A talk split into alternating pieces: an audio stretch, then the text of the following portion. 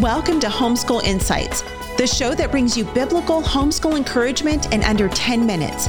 I'm your host, Yvette Hampton. Homeschool Insights is sponsored by CTC Math. If you're looking for a great online math program, visit ctcmath.com and try it for free. Now, on to the show. The question is this Do you use a homeschool planner? If so, how closely do you stick to it? I'm planning for the next school year and I don't want to plan too far ahead, but also want to start out the new school year strong and confident. If you do use a planner, which one? Ooh. Um, and yeah, and I'm going to let you jump on this first, but the only thing I want to say before you do is, and if you've listened to us for any length of time, you'll know Aby and I homeschool very differently. So she is very structured. I am very much not super structured, but somehow we both get things done. Um, Yeah. however, this summer I, I'm doing more planning um, than I've done in, in the past few years because Brooklyn's going into her senior Yeah. year. And I just really like we're working together um, to figure out like what are the last things that she really wants to accomplish this last year. And not that that's the end of her schooling, but like, Right. okay, your last year, what do you, what, I, I- you know, I've been talking with her and just, we've both been praying about it and stuff. And like, what does she really want for this last year?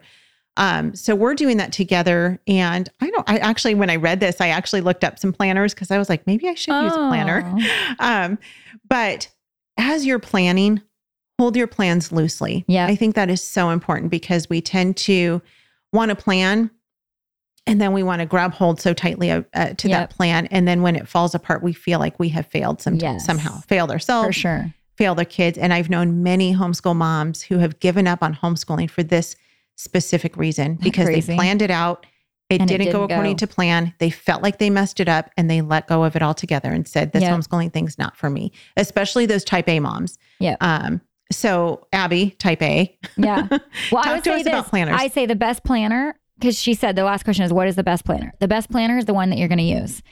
Um, Oh, yeah. and that's that's the answer because there's so many cool planners out there, but if you're not going to use it, it's a waste of your money. Yeah. Um, planners can cause stress because you know it tells you all the things you need to plan that you never thought you needed to plan that you don't need to plan. so you know, there's so many different kinds. You know, I've I've had moms that go, we don't use a planner at all. What we do is at the end of the day, we write down what we got done. Mhm. And I love that idea because then you don't have all these expectations. You just do what you can do. You know, Yeah. there's loop planners, there's day by day lesson planners. And so I don't necessarily want to go into what's the best planner because there that's It's not different. that's not an answer you can give because the best planner for you is different than the best planner for me. For Yeah. me, what I found is I would buy all these really cool planners and then I'd look at it and go, Oh, I never thought I have to plan that. Like it would say, you know, like math, science, language, art, blah, blah, blah. And I was like, I'm a box filler in her. So I was like, oh, I didn't think I needed to plan art three times a week, you know? So I basically canned every store bought planner there is. And I make my own based on what I, I don't want something on my, I don't do good with empty boxes. So Mhm. I'm like, I'm only going to put on our planner what we're actually doing. And Yeah. so it changes every year because last year looks different than this year. And so for me, I use a simple Word document and I make some boxes and that's how I plan it. I'd never plan too far. I mean, and it works. Some people, they do the whole year. I've met those moms, they take a weekend, they get their file folders, and they have the whole year planned. For me, that would put me over the top because I'm the type of Yeah. personality that if I get quote unquote behind, I'm Right. stressed. So I plan a week at a time, but I also know that God directs my week. And I am not afraid to tear out that page and move it to next week, you know? Um, Yeah. So use a planner that works for you, but don't feel like every box in the planner has to be filled out. I mean, I've seen some planners are like, what's for dinner tomorrow night? What, you know, what are your chores today? And that might help some moms and it might stress you out.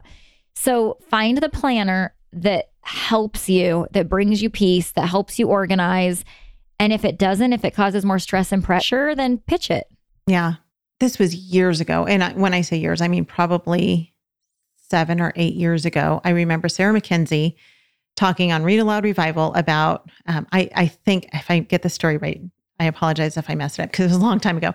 But she talked about a lady at church, I think, who she was like, Sarah was like, I just don't know what I'm doing. I feel like things are kind of chaotic and I just don't know what direction to go. All, you know, each day in Mhm. homeschooling, the lady was like, listen, get a spiral bound notebook and every night just write out what the next thing is. Yep. Yep. Um, and I still do that um, sometimes with my kids. I don't do it every night, but if we need to just kind of pull it back and focus Right. on something, that's what I do. And I have, Yep. I've made the spreadsheets with the pretty colors and printed them out and Yep. made them, you know, laminated them, put them on the refrigerator to be used like three days, and Yep. then that's it because life happens and I can't stick to it. And then I realized after years of doing that that I felt like I was failing all the time. And so I found that that worked best for me was to just get a spiral bound notebook, just write down, you know, here's here's the next math lesson, you know, Right. lesson 15.